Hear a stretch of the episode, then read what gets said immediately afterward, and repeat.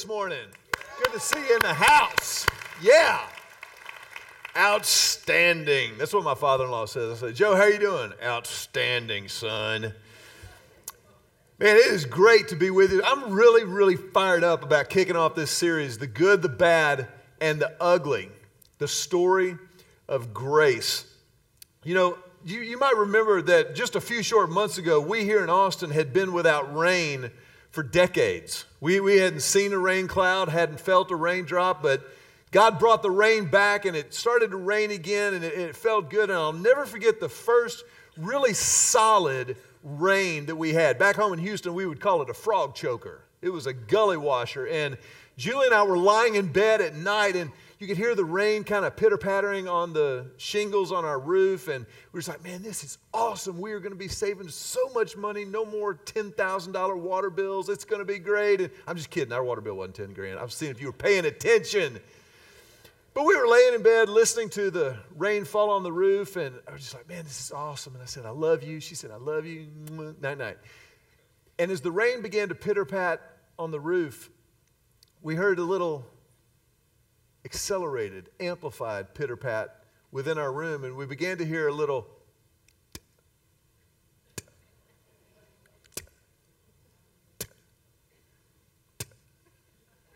It's annoying, isn't it? And I remember lying there in bed going, if I just lay here and act like I'm asleep, maybe Julie will get up and do something about it. And Julie sprang up right in bed and she said, Do you hear that? I said, Hear what? She goes, it's dripping inside. And sure enough, there was a drip coming in on the carpet in our bedroom. And I threw, out the, threw off the covers and went to the garage to get one of those Home Depot buckets that we have in the garage. And I, I brought it back in. I said, Here it is. And it's dropping.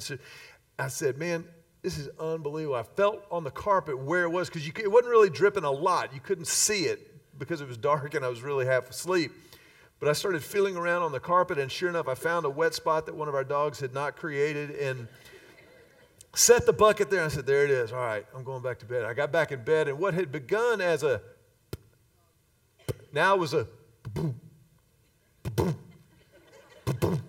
because it was hitting in the bottom of that barrel bucket and then echoing up through it like a bass drum. So I got out of bed again and I, I put a beach towel in the bottom of it and that worked. But the next morning, Julie and I got up and we were like, where was that water coming from? And so I went and got a ladder and I climbed up into the little crawl hole in our ceiling and got up in the attic like I was going to be able to do anything about it. You know what I'm talking I mean, I'm not a plumber. How many of you men, let's be honest, this is church, so don't lie. How many of you men have ever had car trouble and you've popped the hood and you knew there was nothing you were going to be able to do about it?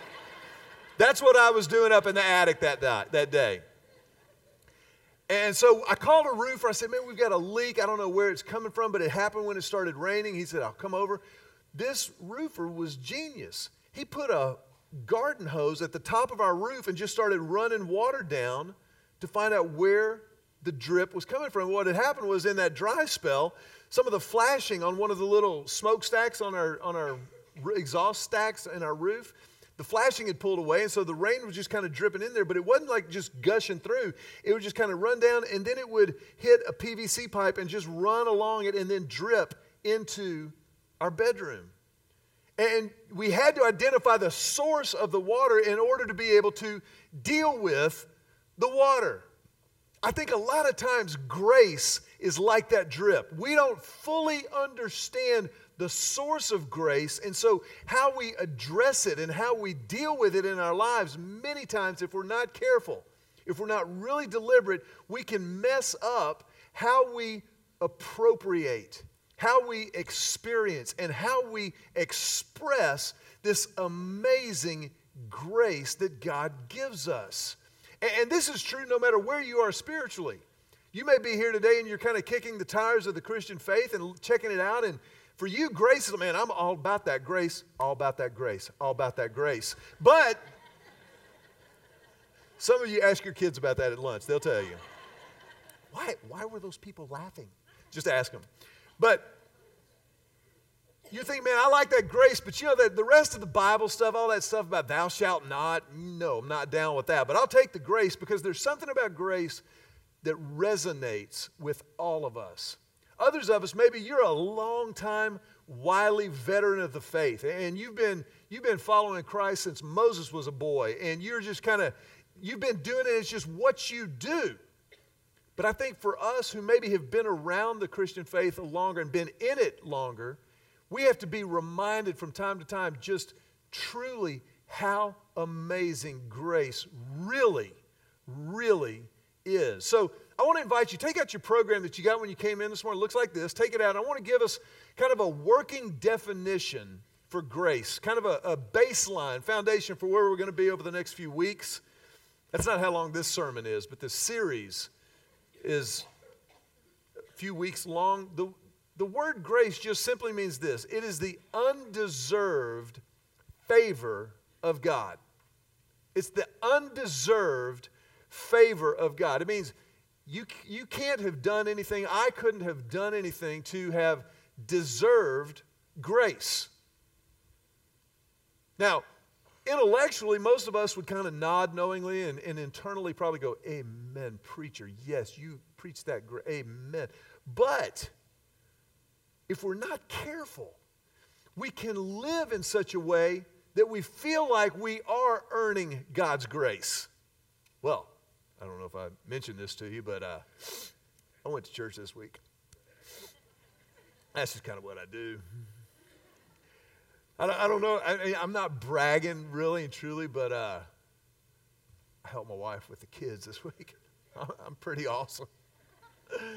And we start to think, you know, God ought to be blessing me. God ought to be loving me. God ought to be forgiving me because why? I'm a good guy. I'm, I'm a good girl. And we forget that grace is always first, middle, and last, always undeserved.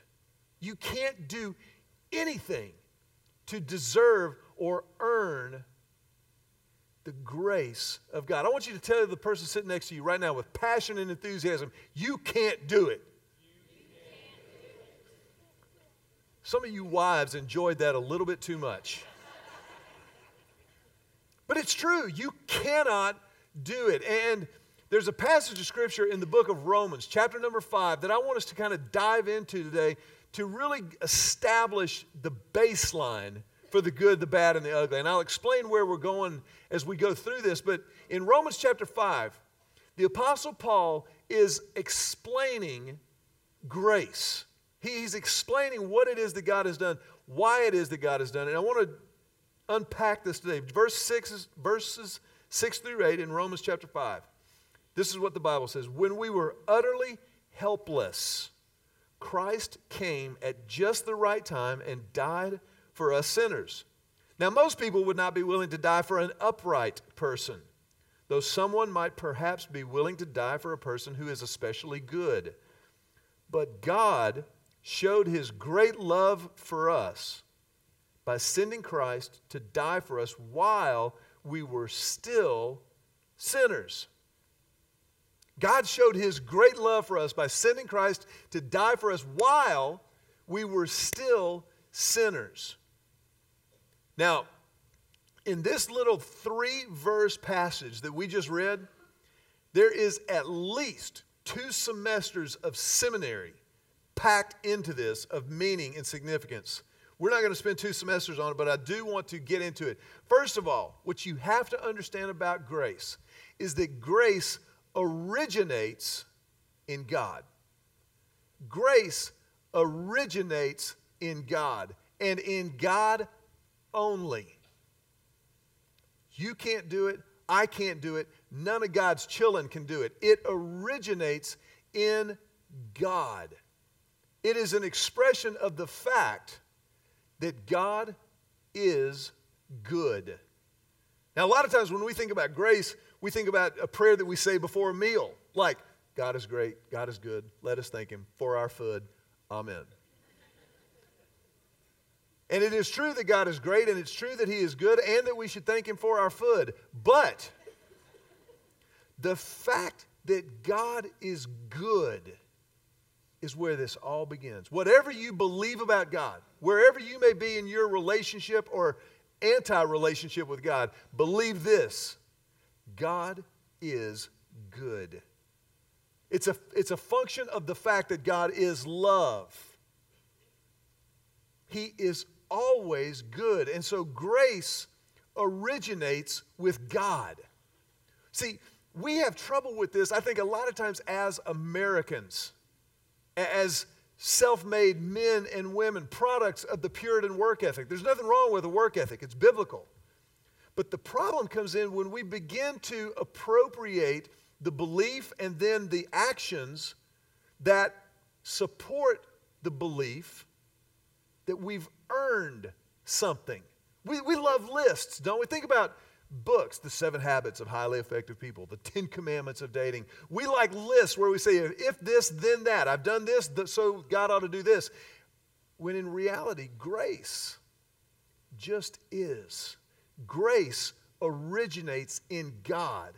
That's who He is. And, and, it's part of what He's done. And there's a reason why that resonates with us so much because I think all of us, deep down inside, if we are totally honest with ourselves, but certainly with God, if we're totally honest, we understand that we need grace. Eh, when you've ever experienced grace, there's something us like, wait, seriously? How many of you remember like getting grounded by your parents? I remember that vividly. A little too frequent.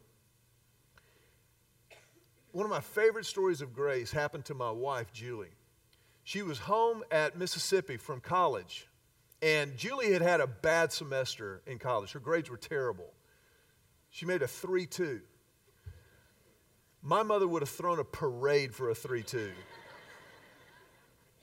But Julie was capable and is capable of a lot more than I am. And so she got home, and this was one of these semesters where her grades beat her home. You ever have one of those? And she, she was a little nervous. She was, she was, you know, nervous about going home and talking to her dad about her grades. And she got home, they had dinner, the reunion, everything's cool. Oh, yeah, it was fun. Yay. I studied hard. And later that night, Julie and her dad were passing each other in the hallway.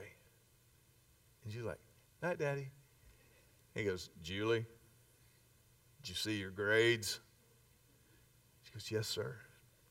He goes, All right, then. The next semester, she made a 3.9.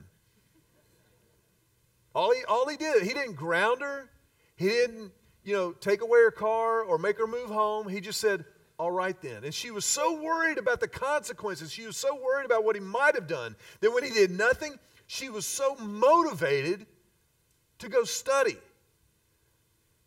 When you receive grace, when somebody says, you know what, I appreciate that you messed up and don't worry about it, we're, we're, we're going to wipe the slate clean.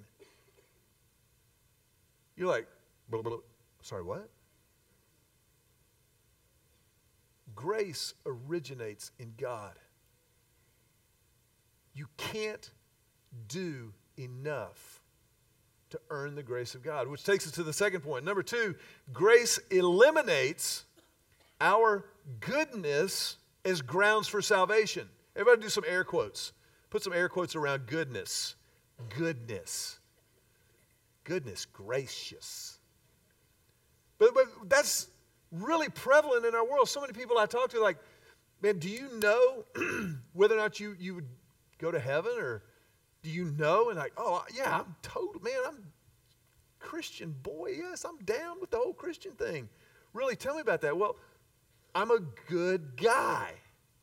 They'll say, I'm a good guy, or I'm a good girl. And, what they're really saying, what I, and I, I, understand that, man. A lot of times we're saying, well, I'm, I'm a good guy compared to him. I mean, I, I never murdered anybody. Haven't cheated on my taxes this year yet. I, I'm a good guy. I'm a good girl. I, I would never talk bad about people like she does. What'd you just do? Did you catch that? but you see, the Bible says that my goodness, your goodness, ain't good enough. Because my goodness is not the standard. The standard is God's goodness. So if you spent the rest of your life at the corner of 6th and Congress helping little old ladies cross the street, you will never be good enough. Let me tell you why. Because even if you escort little old ladies across the street at 6th and Congress and all of them remain safe, there's going to be a part of you at some point that's going, I'm helping little old ladies cross the street at 6 in Congress. you may want to tweet that. I, I just, I, you know, I don't like to brag, honored, humbled, blessed. I'm just telling you, I, am just, I'm, I'm just helping people. That's just what I do. And so there's a part of that that's always, always there.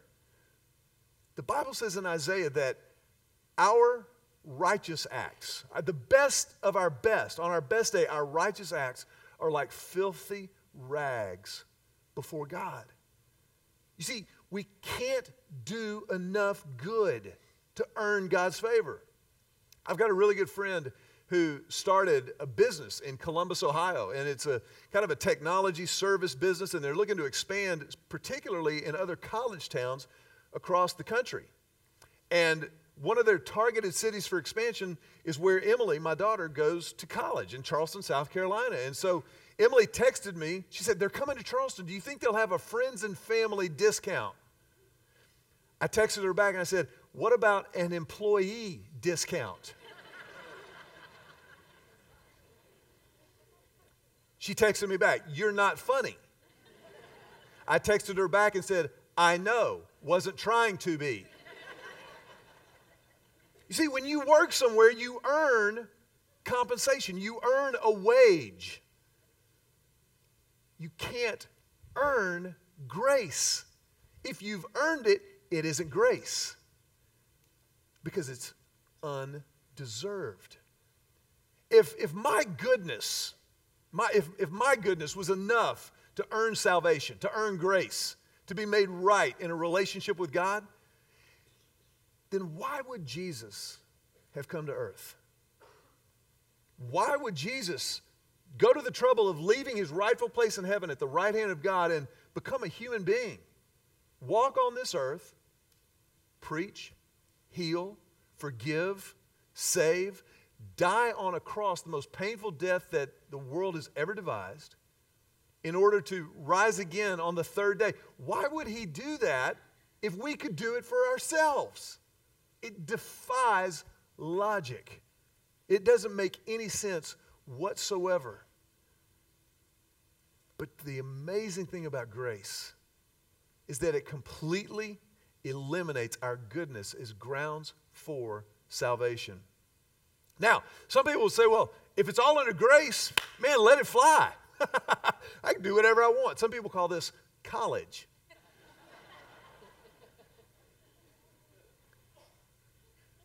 But you see, when, when we live like that, then we've completely misunderstood the depth and the profound nature of grace. Because while, while grace originates with God and it eliminates our goodness as a grounds for salvation, real grace, really understood and experienced, real grace motivates Christlikeness. You see, when you start to understand what it is that God has done for you, what it is that God has rescued you from, you're now motivated to live like it. Now you're motivated by grace. You're motivated by love. You're not motivated by fear anymore. So some people grow up in kind of a fear-based religious environment. If you don't, then God's going to cut you down. If you do, then God's going to cut you down. And grace says, no, no, no, no. It's because of grace that you are saved, that you are forgiven. That's what makes it so amazing. And when you understand how amazing it is, then you're kind of like, man, I just, I just want to respond to that. I just, I just want to I just want to live my life in a way that says, God, thank you. Oh, I'm going to follow you with everything I've got. And that motivates that Christ like attitude, that heart, the words that come out of your mouth, the way you conduct business in the marketplace, the way you parent, the way you date. it motivates you when you understand how deep and how wide and how amazing grace really is. So, yes, grace covers over all of our sins, but it doesn't give us license to sin even more. When we understand grace, man, we're, we're motivated. I once was lost, but now am found. You know, once you've been lost but then found, you don't want to be lost again. I was five years old. My family had gone to Beaumont, Texas to visit my grandparents. And Beaumont had just built their first mall. It was a big deal in Beaumont. The Parkdale Mall. Clothing stores, record stores. But there was one little slice of Parkdale Mall, just this little, little hole in the wall space that was called the gold mine. And the gold mine was an arcade where you could go in and feed quarters into games, really advanced technological games like Pong.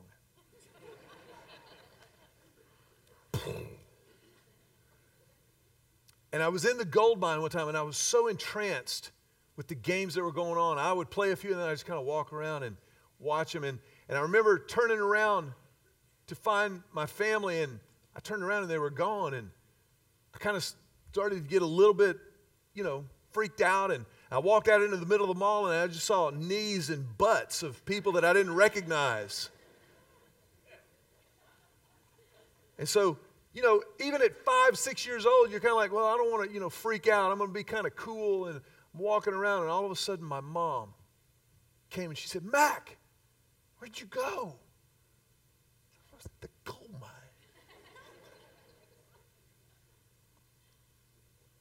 But I'm going to be honest with you. The second I was found, I wasn't worried anymore about being cool. I was so relieved to be found and not lost anymore I was just like, Mom, I'm sorry. I mean, I just, but I can tell you this I never lost sight of her again on that trip to the mall. Everywhere she went, I followed her because I don't want to be lost again. When you come to faith in Christ, when you receive God's grace initiative, you don't want to go back and be lost again. You're motivated to follow him wherever he goes because you understand that he's good.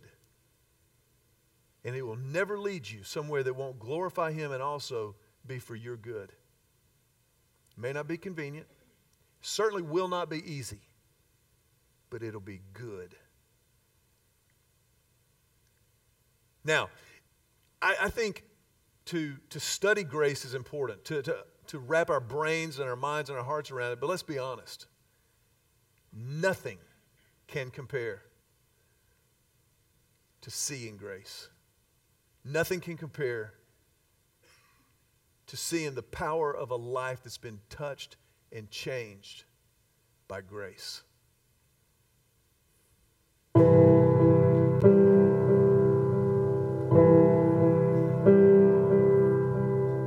was born into a, a, minister's home, a music minister, actually. My parents were hired as a ministry team oftentimes. My mom would direct uh, the youth and young adult and the children's choirs, and my dad would do the main praise and worship service and the, uh, the adult choir. Needless to say, I grew up in a very uh, comfortable, amazing, godly home at the age of 11 when we came home from Glen Rose Dinosaur Exhibit. Um, Dad's stuff was gone. They asked uh, my sister and I to step outside on the driveway, and an hour and a half later, I learned that uh, Dad was going to be leaving and getting a new home, and that my parents would be divorced. I was uh, confused. I was insecure. I was frustrated. I was devastated. I was beyond angry, and um, that developed into bitterness, which was very poisonous for me later on in life. right out of high school, got my first job in, in full time ministry at Salado United Methodist Church. I left there because my praise and worship band, Gone Rock and Roll, uh, got our first record deal with Brando Universal and started touring the nation full time, playing our rock and roll spiritual material. Life was going incredible. The Lord had opened huge doors. Um, was now singing for a group called Mother's Anthem. We uh, toured full time for six and a half years. It was an amazing run had the opportunity to play with some really big bands. And I uh, met a young lady at a show one night in College Station, Texas. She was way too beautiful for me. And uh, we uh, talked that night. And two weeks later, we started dating. And six months after that, we were married. That poison that Satan had planted early on in my life um, when my parents divorced uh, was revisited um, when I got into a terrible situation with my now ex wife. Uh, we'll go as far as to say there was some some verbal, physical, and mental uh, abuse there. Um, uh, it, it, was shocking. You don't think that a man can uh, can take that on from a woman, but it's it's very real and it happens a lot more than you'd think. Things went from bad to worse, and uh, we eventually divorced. I had not touched a lot of um, alcohol at that time, and needless to say, I became my environment.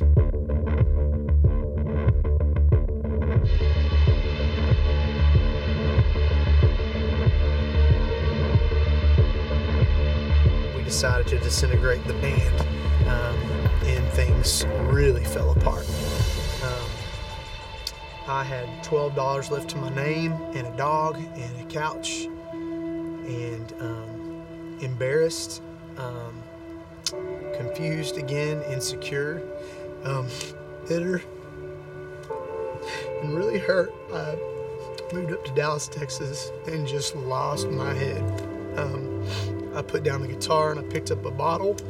I completely turned my back on the Lord and lit- quite literally cursed Him at times um, for me dedicating my entire life to Him. And this is how I'm repaid, you know, like I'm owed something.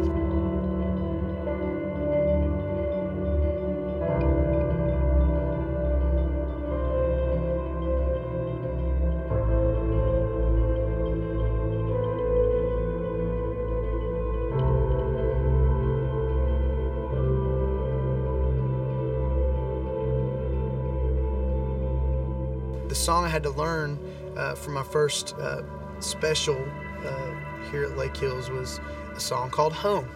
And it was the story of the prodigal, the prodigal son. It, it became uh, rather quickly, okay, this became a confessional. I could barely get through the practices uh, that I was doing of the song. I definitely still had some things I needed to work on, though, quite honestly.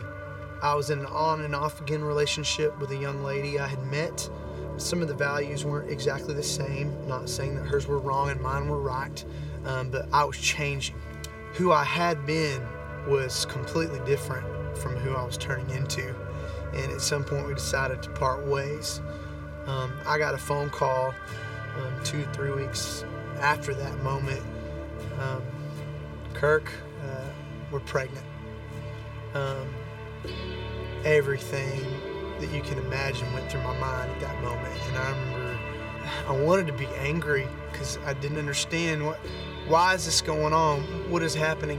And, and right now, with things going so well, now I'm about to um, lose all this new stuff in my life because of these decisions I've made. I remember calling uh, Mac, and I remember his response um, Kirk, I want you to consume yourself in the Word. Kirk, I want you to pray. I'd like for you to call and check in with me. I'd like to know how you're doing. Um, but I'm, I'm going to need you to step off the platform for a little bit. Again, thought that will be my last communication with Lake Hills Church. And on the 24th of September, at about oh 10 a.m., Grace looked me straight in the eyes. And I was blown away. All the things I had done and been through and all the mistakes. All the times I had turned my back on the Lord, He gave me the most precious thing. And I was holding her in my arms and looking at her and feeling her heartbeat that first night. And hearing her make noises, and she was just there, and it was, was the most incredible thing. I was um, softened completely. Every bit of hardness that had been there, every bit of that street savvy, quick to get in a fist fight guy that I had become um, was gone immediately. So today, um, my daughter Lindley Grace is a year and five months old. Um, I have the absolute privilege of being a part of the worship team and helping everyone engage in, in worship uh, here at Lake Hills. Um, I'm extremely blown away to have a professional music career once again. Um, I feel like if you would have told me three years ago, Kirk, you're going to play country music full time, it's going to be your living. Kirk, you're going to be at this great church leading worship. Kirk, you're going to have a beautiful baby girl. I would have just laughed. And um, this is an absolute story of grace. I'm humbled. I'm extremely blessed and um, so grateful of the path the Lord has taken me down.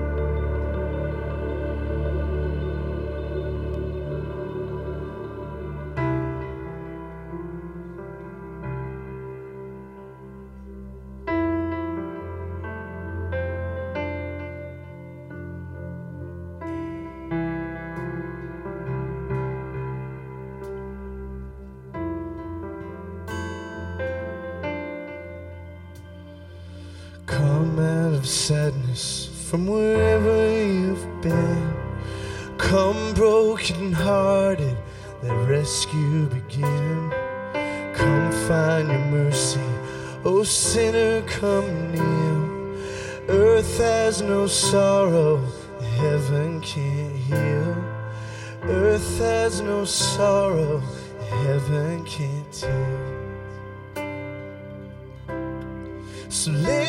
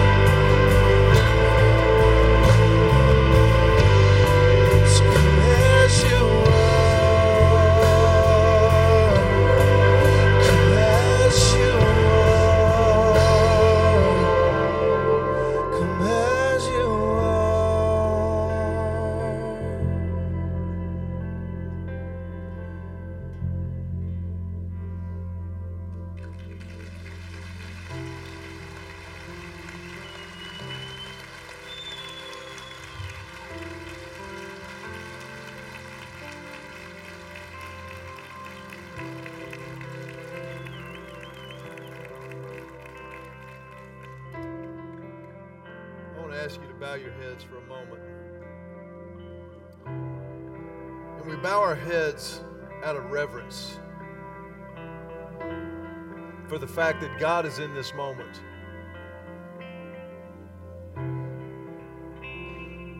If you're here today and you have never responded to God's grace initiative personally and definitively, as a church, we want to give you the opportunity to do that. To step into the grace of God personally, to experience it day in and day out,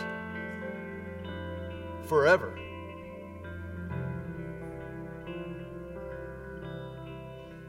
It's not about being religious.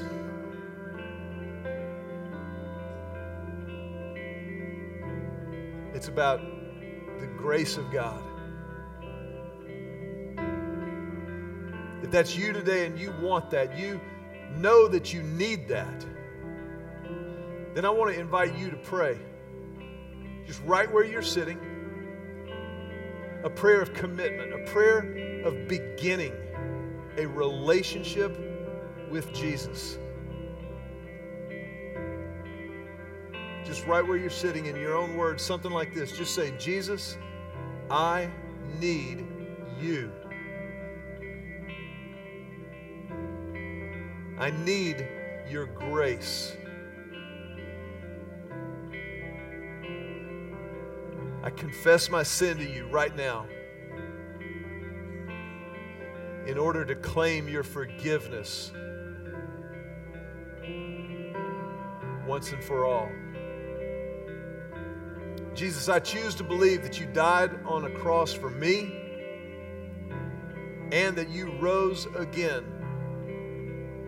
for me.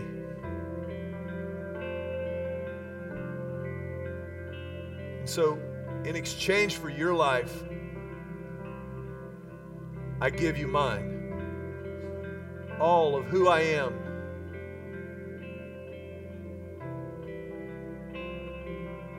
Jesus, I pray this prayer in your name.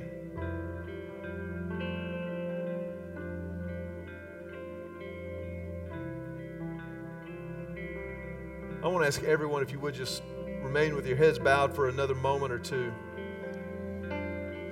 But if you just prayed that prayer, this is the biggest moment of your life. It's the moment for which you were created.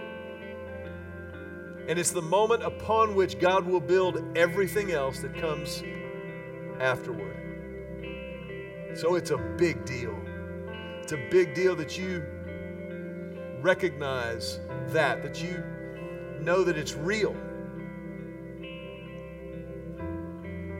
And so if that was your prayer today and you meant it,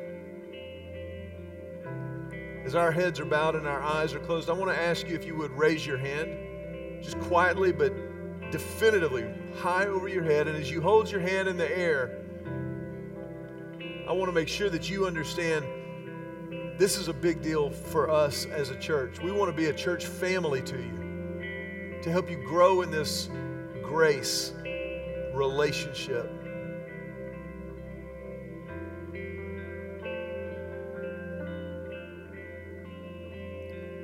So, as a church, we recognize the weight of this moment. We celebrate it with you. And so, as you put your hands down, we put our hands together and we tell you, Welcome home. Welcome home.